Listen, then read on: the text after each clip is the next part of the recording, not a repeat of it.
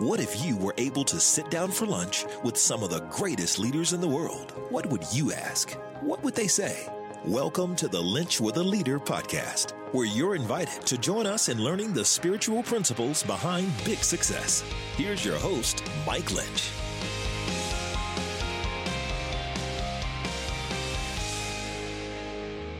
Welcome to episode 110 of the Lynch Leader podcast, where we sit down with some of America's greatest leaders and find out how they have learned to lead with their faith out in front. If I've never met you before, my name is Mike Lynch, and it is my honor to be on this leadership journey with you as we're all seeking to be the leaders that we were created to be in the space and the place that God has put us.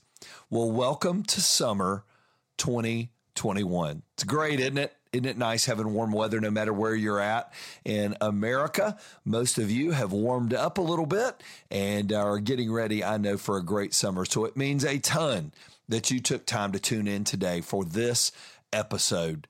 I promise you this, you're going to be glad that you did. You know, when I think about leadership, part of being a leader is overcoming obstacles, overcoming tough times, overcoming discouragement, overcoming things that get thrown your way that you didn't see coming. Being an overcomer is just part of being a leader. Today, we get to sit down with a gentleman who is the epitome of an overcomer. He is a, a guy that has faced obstacles you and I cannot even imagine. Yet today finds himself an author, a speaker who is in incredible demand across the country, a dad, a husband.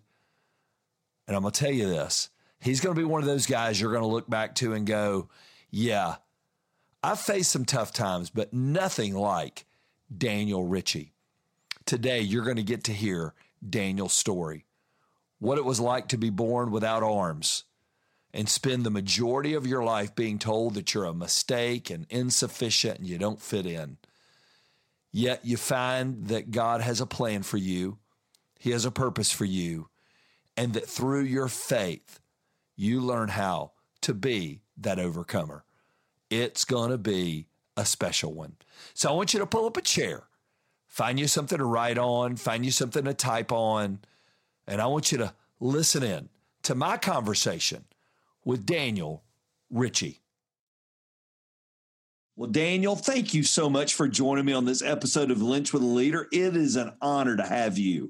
Hey, brother, the, the feeling's mutual, man. I appreciate you just reaching out and having the opportunity to have this conversation with you with you today. Well, I followed you from afar and and watching, and on your website. I want to start here on your website it said, I am passionate about getting to go into all the world with the gospel, glorifying God in everything I do to help make disciples, encourage believers with God's story of grace in my life. Hmm. That is an incredible passion to live with. Where did that passion come from? How did you how did you get to that place? Yeah, I mean, I think it, it it starts with coming coming from a place where you feel anything but grace. Mm-hmm. You know, to um, I guess for for your listeners, uh, I was born without arms, and so um, I, I spent probably the first fifteen years of my life thinking that I just wasn't as good as everybody else. You know, I'm I'm different and different in a bad way, and mm. um, and so I think just that that comparison alone just left me feeling um, less than terrible, abandoned. I mean, I mean, you know, you can you can fill in just about every negative adjective in there, and then um, coming to Christ as as a teenager, as a 15 year old, and seeing not only does God love me, but He has a purpose for me that flips everything on its mm. head, you know, and suddenly all of the things that I saw as curses, God was using as as graces, and so um, to know that, like Paul says in First Corinthians 15, it's by the grace of God that I am what I am, and so you know Paul's challenge was because of that grace, I worked harder than anybody else who may or may not have excuses, and so looking at that, I was like, man, I want that grace to be known in the church, mm. out of the church, everywhere else in between. Um, and that and that really came the, became the fuel for me was seeing the the grace in my life in, in spite of the external perception of who I am and sharing that grace with people that I know need it whether you're whether you know and trust in Jesus or whether you you think you're fine apart from Christ um, I want people to know the life changing grace that comes through trusting and resting in Him. You know, when your when your parents showed up at the hospital that day, when Harry and Emily showed up at the hospital, I'm sure in their minds life was normal and everything was going to be normal, mm-hmm. but they were presented with quite an option that yeah. day. To tell everybody a little bit about what went on in that hospital room that day for your mom and dad. Yeah, so like you said, my parents going in, they thought I was a perfectly healthy, normal baby boy. And so there was nothing on the radar that anything was wrong literally until the the instant that I come into the world and the doctor's holding this armless baby boy and then i was also lifeless i wasn't mm. breathing or moving and um and so in, in that instant uh, the the doctor makes this snap decision where he turns to my dad and, and he lets dad see the fact that i don't have arms and and so he uh, he he asked my dad listen, do you just want us to let your son go? Because I, th- I think the assumption being that you know, this armless life is just a, a, life not worth living. But I'm I'm super thankful that my dad, without hesitation, was like, "No, that's that's my boy, and you do whatever it is you can do to try to bring him back." And man, God God graciously answered uh, that that father's plea that day. And um, man, to to think where we are 36 years uh, removed from that moment and to think what all God has done, and, and, in large part due to two brave parents that were willing to to walk what was not an easy road with me in those formative years. What did your parents do well? You know, here's two parents. Yeah. You're, what did they do well for you?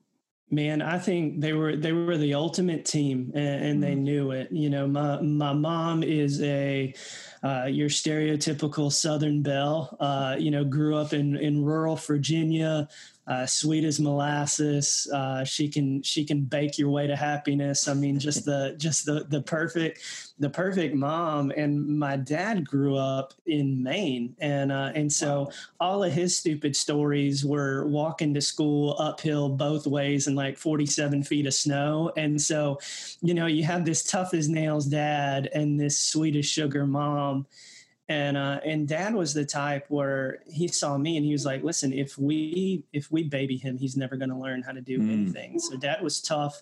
Dad made me figure out everything how to do it with my feet.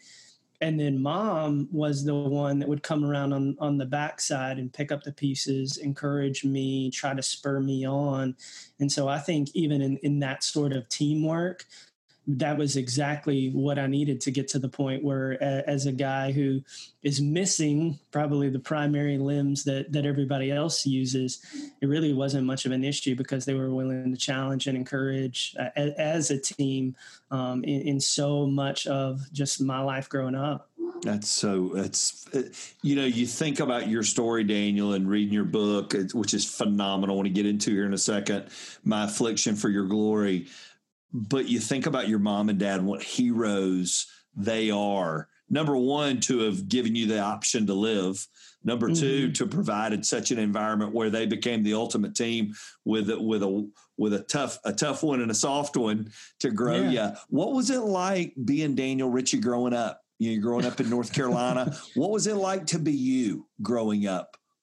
Uh, man, it's definitely um, it's it's a different experience uh, for for sure. I think I think for me one of the most uncomfortable realities um, was just the the fishbowl life. You know, it's it's not like you can. Um, uh, it's not like people see somebody eat with their feet every day, write with their feet every day, and so any time I would go out in public, there would be um, there would be stairs. There would be, um, you know, people. You could see people clearly, like looking at me, talking about me, um, and uh, and so that sort of fishbowl life. It was like, it was like being famous without the benefits. You know, mm-hmm. you were you were just kind of you were a sideshow, and so I, I think that that in, in, in especially in those years, it created in in my own heart.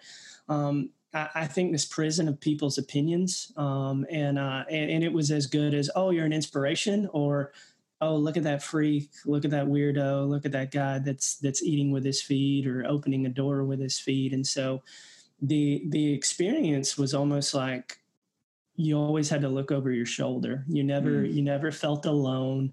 Um, you never felt comfortable, accepted. It was always just kind of like growing up. I was I was always on edge. I was always waiting for like that next judgmental stare or rude comment or um, just people to treat me poorly. And so I, I, think it just led to led to a lot of self doubt, a lot of um, a lot of depression, especially as I got into my teens. What did your parents do to try to appease that? So when they would hear it or they would see it happen, what would they what would they try to do right to help yeah. you get through that?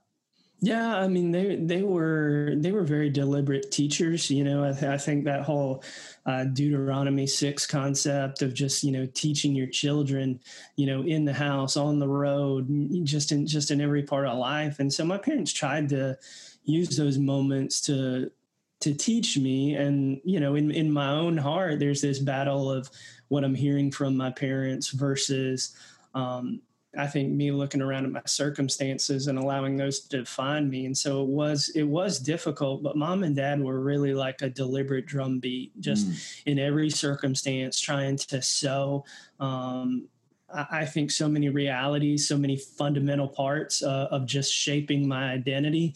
Uh, they were they were that constant drumbeat that even when I didn't feel it, even when I didn't want to listen to it, man, they uh, they kindly and deliberately uh, they they gave me the encouragement, they gave me the wisdom that I needed, even when I didn't feel like I needed it. You know, you made you made a comment in the book. You said emotional wounds were my greatest burden Mm. And that mm. was a power, that's a powerful statement. How did you begin to heal up from those? You know, because they don't yeah. go away. I mean, they, yeah. they're they're stuck in there. They're lodged. How did you yeah. begin to heal from that?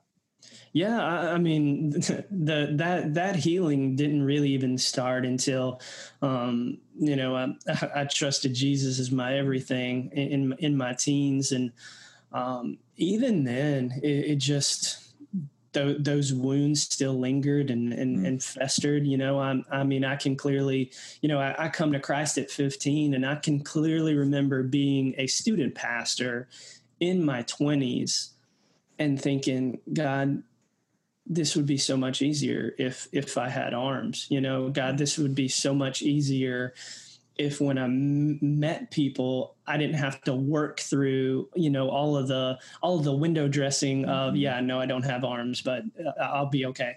Um, there was still so much self doubt, and um, but one of the things that that I really started to know and understand is, you know, just looking at the the the person and the work of Christ in the life of Paul was just so huge for me. Um, just knowing, you know, Paul says in in Philippians four, I've learned to be content whatever the circumstances that mm. I find myself in, and just just that whole book of Philippians is built on joy. And Paul writes the book of joy in a prison cell, right. and um and, and I think for me to um to come to those point to come to the point where those wounds became less of an issue was seeing Christ as my treasure and not my circumstances as my treasure is what allowed, I think, those wounds to slowly heal and to be defined by um, what he says about me instead of what happens to me or what other people say about me. That I think is what fundamentally just allowed me to get to a place where those wounds began to heal and I started to fix, I think, my heart and my treasure, like what I truly treasured in my own life. Um, I, I started to fix that on more eternal and uh, and life giving things. How, how, does somebody know what they truly treasure? I mean, you know, how does a how does a guy who's just going to getting up, going to work every day know they go to church? Yeah. But how yeah. do they know what they treasure? What how does a how does a treasure make itself known in a person's yeah, life? Man, I, I think one of the you know again to to point back back to Paul, Ephesians 5, he's talking to the church in Ephesus and, and he starts listing out all of these things that should not be named among us. And so I think it's your treasure is made manifest to, to the people in your life when they see what you love. And so if if someone was to give a eulogy about you right now, what are the things they're going to talk about? Are they going to talk about your boat, your truck, your uh, your career, your um, your athletic endeavors, your 401k, or you know your your retirement, wh- whatever?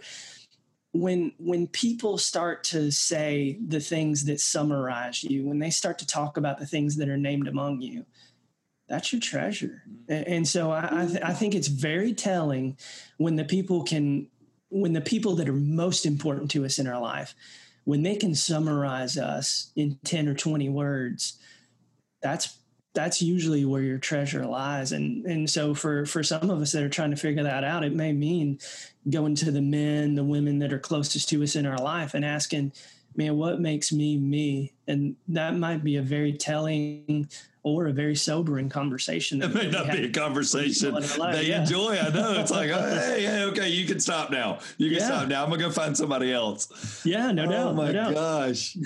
well, you know, when you came to know Christ as a teenager, and I know those were some dark years you talk mm. about, you write about. I've heard you on some other podcasts talking about that.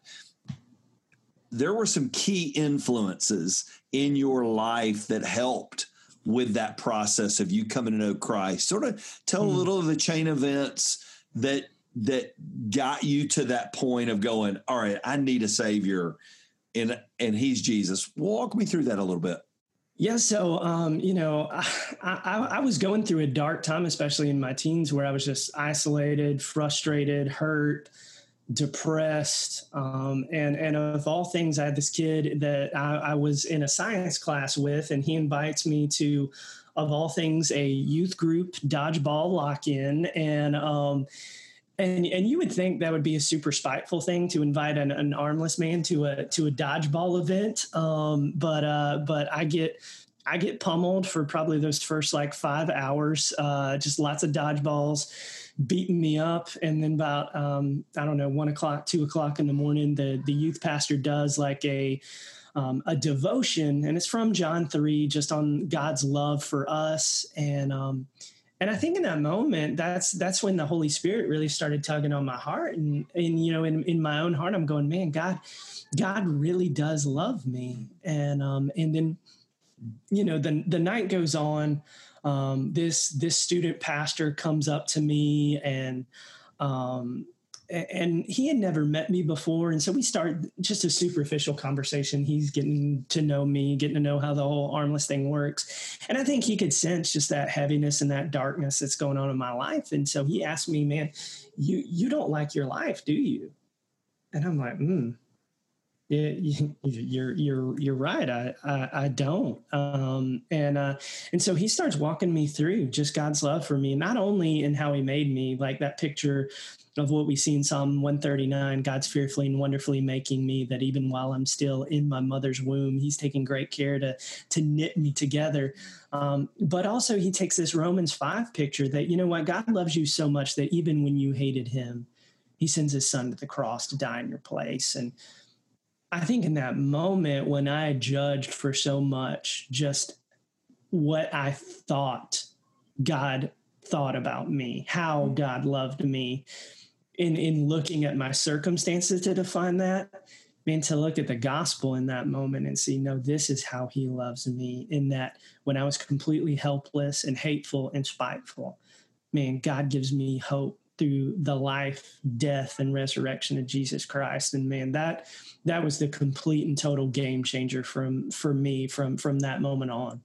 How did how did your identity begin to change at that point? And I know you talk a lot about identity in Christ. Mm-hmm. How did your identity of how Daniel saw himself begin the process of changing after you met Christ? Yeah, so I mean, for for me, the most important voice in my life became his. You know, mm when I spent when I spent a lifetime depending on the voices of others and the opinions of others to base my value and my worth and my hope on what Jesus says about me, what he promises to those he adopts, to those he loves. Man, that that breathed so much life into me, and that that was where my identity.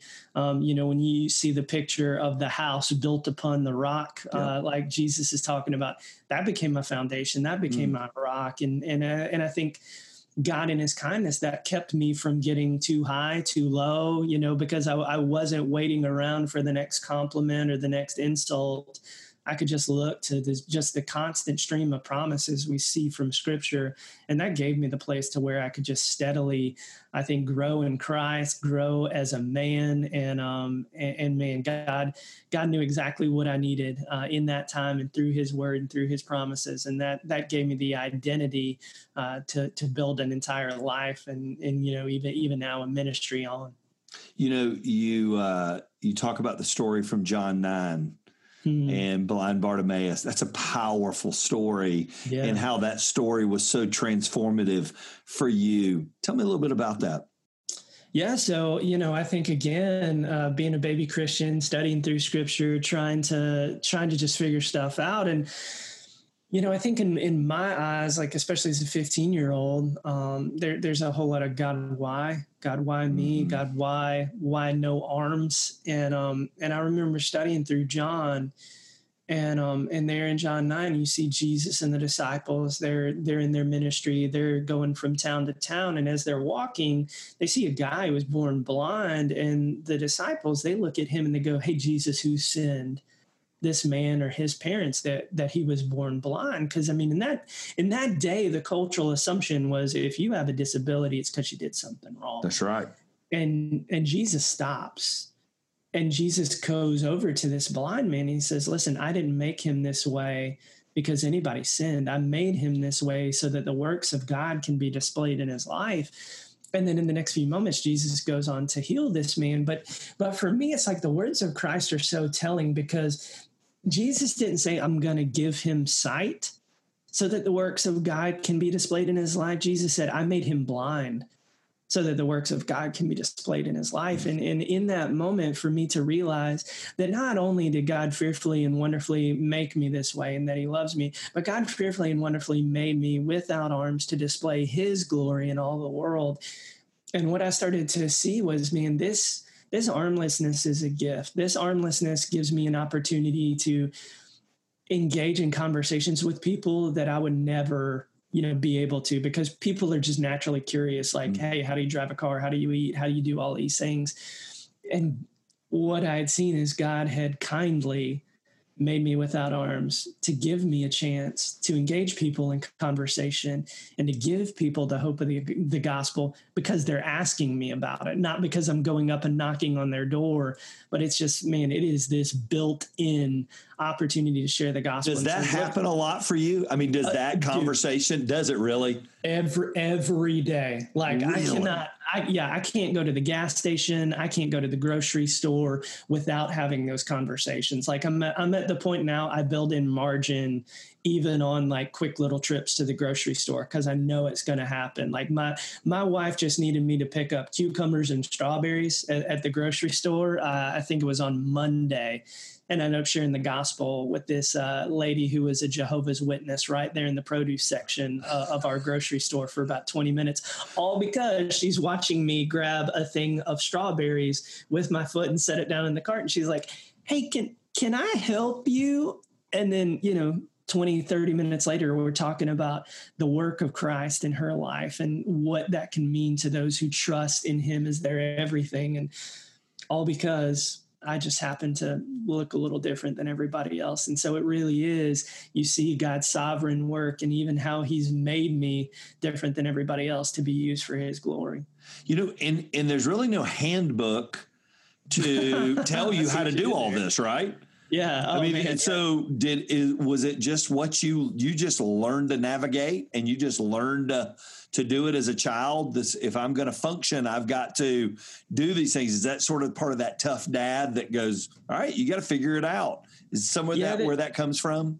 Yeah, there was a there was a lot of critical thinking and problem solving that, that just went on, especially in those those early years. Because I mean, like you said, there was no handbook, there was no YouTube, Google, you know, uh-huh. in the in the late '80s, early '90s. And so one of the things that I had to do was I would just watch how people with hands would accomplish task. And i would realize okay my my route to get to their end result is going to look different but i'd at least try to replicate the end result. And so there was lots of trial and error when you you just simply don't know what you don't know. Yeah. And um and, and so there there was a lot of observe fail, correct, figure it all out. And so uh, I'm, I'm super thankful that, like you said, I had a challenging dad, an encouraging mom. That that's really what helped me get get me through all of that.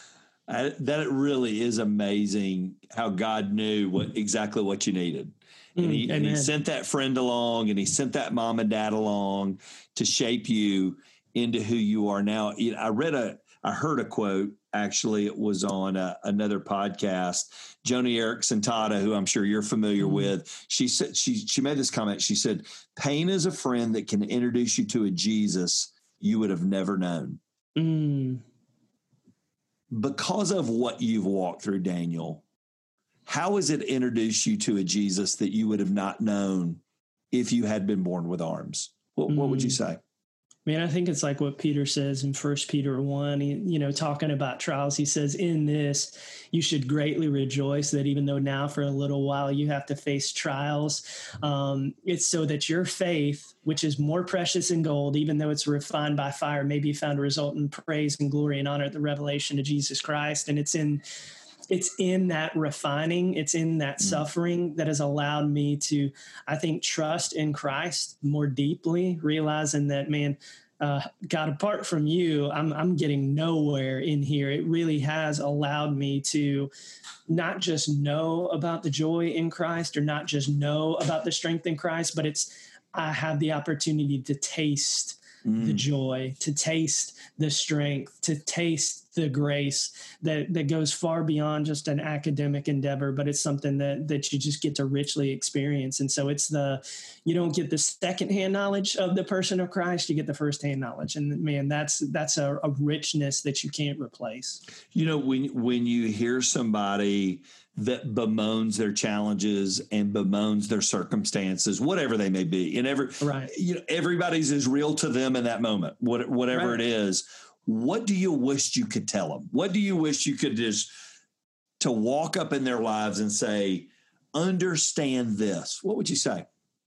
Man, I, th- I think it's that it, it's it is that your circumstances do not define you, but just like we saw with Peter, they they refine you. Mm. You know, like like Paul's pleading for for his thorn in the flesh to be taken out, and he pleads with God three times. God says no, and then finally God's reply is, you know, my grace is mm. sufficient for you my power is perfected in your weakness. And I think it's for us to realize that our suffering does not negate the grace of God, mm. but oftentimes it points us to it. And so don't ever think that just because your circumstances haven't gone according to your plan, that God's grace is not present. Oftentimes it's the complete opposite. The people, the people that has gone through the most suffering, like you had pointed to, Joni Eareckson Tada, or like Paul, those people I think know grace in a richer way than many of us ever will. And, and so I think it's to to know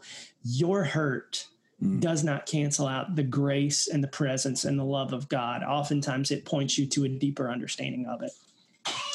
That's a powerful statement. And that that's a statement you have to swim in for a little while. That's yeah. one of those you hear it and you're like, yeah, that's right. But man, I don't. I remember hearing. I don't, it was Vance Havner, an old Christian pastor. He said, you know, God can't use a man greatly till he hurts a man deeply. Deeply, mm. and I think there's a lot of truth in that. And and yeah. I, I remember Ravi Zacharias on this podcast. He made a comment and he said, "I don't trust a leader without a limp." You know, everybody's mm. got to have a limp mm. of some sort. You know, yeah, they've yeah. everybody yours is magnified because everybody sees it. Hmm. You know, hmm. and yeah. I, I've heard you talk about that. There's a visual to what is perceived as a weakness. I'd love to answer this question um, and to hear your thoughts on this. What if you had been born with arms? What would be different about mm. Daniel Ritchie now? Yeah, I mean, I, I, think there would be an absence of that richness, like mm-hmm. we talked about. You know, there there would be an absence of the understanding of my identity in Christ and not my circumstances. There would be an absence of just complete and total picture of God's strength, um, of God's joy. Uh, you know, th- there would just there would not be, I think, this robustness mm. of just knowing who God is and, and, it's like that that no like in all caps not that no like well i read about this yeah this, yeah. This person um, but but it is like all, almost an inscribing on my heart. And i think that had i been born just like everybody else i, I don't think that same sort of knowing is, is there. That's really good. You know and, and shortly after you came to know Christ, God called you into ministry and you began ministry. Now you travel full time. You have a phenomenal ministry. You married a beautiful girl named Heather. Right? Married up, man. That's you, you sure. married. Listen, uh, listen. We, we we we can make bad choices and good choices, and it looks like you made a really good choice. I did. I what has she did. added to your life that you never dreamed God would give you? Oh man, I remember in those uh, in, those first few weeks we were married. I mean, we lived in this tiny little apartment while she was still in college. I, I was in my early years as a student pastor, and I distinctly remember sitting in our little little living room there in that apartment, and she's at school and i'm just sitting there going i'm so stinking selfish. Like you know it was just that understanding. I had lived my whole life for me mm. up until that point and now that i am joined with this woman to display the beauty of the gospel in all the world i'm like i i have to care for for this woman and lead her and love her man, it distinctly pointed out just how much of a selfish jerk I really was. I, I, I, I, remember that lesson being being inscribed on my heart really early on. But then I think too, one of the things that that God now now that we've been married 14 years, um, God has just shown me the beauty of of teamwork. Because I mean, my my wife and I, we really are opposites in in every way. I mean, it's like in college, I was a religion and philosophy major. She was a fine art and design major. I'm nerdy, she's cool, she's creative, I'm boring, you know, and that that even plays over into um, you know, in, in all those years we were in student ministry or now that that I'm working as an evangelist and a speaker, you know, she brings so much to the table in terms of just being able to to get the word out of what God is doing in and through the ministry. Whereas, you know, I can preach. I just don't know how to how to reach people. Yeah in this 21st century world that we live in she's my perfect complement in that and awesome. and it's just it plays out in every way and so just realizing that god has given me a gift in her and to be faithful to use that gift regularly and not just keep her stashed away yeah. um, to, to work together as a team has been just such a such an incredible journey uh, over these past 14 years and, I, and i'm praying man so much more in, in the years to come you know it, I've heard you talk a lot about your wife on other podcasts and just what you've written about her. You know, you had your mom and dad for those first years of your life to be that encourager and that dad who goes, "You can do it." Is is Heather sort of a blend of the two of them, where she's uh, a super encourager, but yet she she doesn't she don't catch any slack? Oh no, man, she she don't she don't cut me any slack. I think one of the things you know one of the things that that i remember really like man it just attracted me to her was you know we we worked in camp ministry um you know that's that's how we met. And i remember one time um you know we're sitting around the table we're hanging out and uh, a mutual friend he's like man isn't it so cool that like daniel drives a car with his feet and he does all these things? And heather just looks at him almost like with this disgusted look on the on her face and she goes well, what else is is he supposed to do? And so it was just like there was this matter of factness with her where it was like the armlessness wasn't like this cool little thing. It was just kind of it it was it just happened to be a part of my story. And so I think that really, man, that caught my attention. And then in in the years that followed it, especially in marriage, man, she's a great encourager, but she's also the thing I love is, you know, after I preach, you know, she'll be like, Hey, I really like this, this, and this. But then she'll be like, you know what? I think you missed the boat on this, this, and this. You know, she'll she'll give me just the honest, unfiltered ah. truth, whether it's encouraging or whether it helps sharpen me. And and that's been something, man, that is, that is just I think really gone a long way to not only grow me as a man, but to grow me as a as a preacher and and, and as a shepherd. That's really good. I know my wife will go you know that story you told? That was funny but that's not how it happened. You know really how it happened. So i don't even tell her anymore. I don't even tell her before. I'm like that's how i remember it and how yep, i remember yep. it's what's most important. That's right. That's, that's right. That's all, that, matters. matters. yep. And you, you, guys have two little ones now teague and elliot. What kind of yep. what kind of dad do you pray you are? What kind of when when your little boys grow up one day how do you pray they describe you as a dad? Man i, I hope it's a dad that a dad that was present a mm. dad that that would teach you know um, that would use the the moments in life you know. One one of the things i've really tried to do you know i, I have an eight year old boy and a four year old little girl. Um, the eight year old boy is i think you know he's he's starting to become more aware. And you know last summer i had the opportunity to go and speak at, at a boys home up in west virginia. And i just thought man what an incredible opportunity just for me to bring my son along. Mm and show him the rest of the world doesn't live like you. Yeah. And and for him to hear some of the stories of the boys there, what they had been through, how um, how their experiences had wounded them, but then I think in the same way how God in His kindness mm. was bringing healing about. That was a huge moment in in his life, and he still talks about that. And so I want to continue man, to teach my kids with every opportunity that I have, not just in word, but in deed. And so I, you know, I pray that that my kids will always see that dad wanted me to see the best of who God is and what God is doing and, and to not withhold them from so many opportunities to see that grace you know you know scripture says in the book of acts david served his purpose in his generation and then he fell asleep. Mm, then he mm, was done. Yeah, what do you think yeah. was the purpose that God created Daniel Ritchie for in this generation? Oh man, um, gosh, I I, th- I, think it is to truly see that, um, man, Jesus is better. Jesus mm. is better than than hands or arms or ideal circumstances or riches of this world that uh, almost like that. You know, you there's there's an old quote from a guy named Count Zinzendorf, and he says, "Preach the gospel, die, and be forgotten," and uh, and that that has been.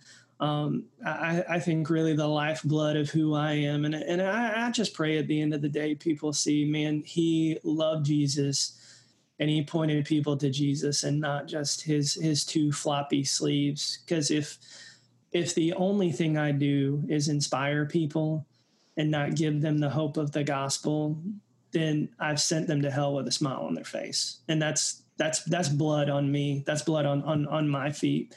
And so I, I pray that it's that I was very intentional to not take the easy way out, but to preach the the hard truth of a good gospel.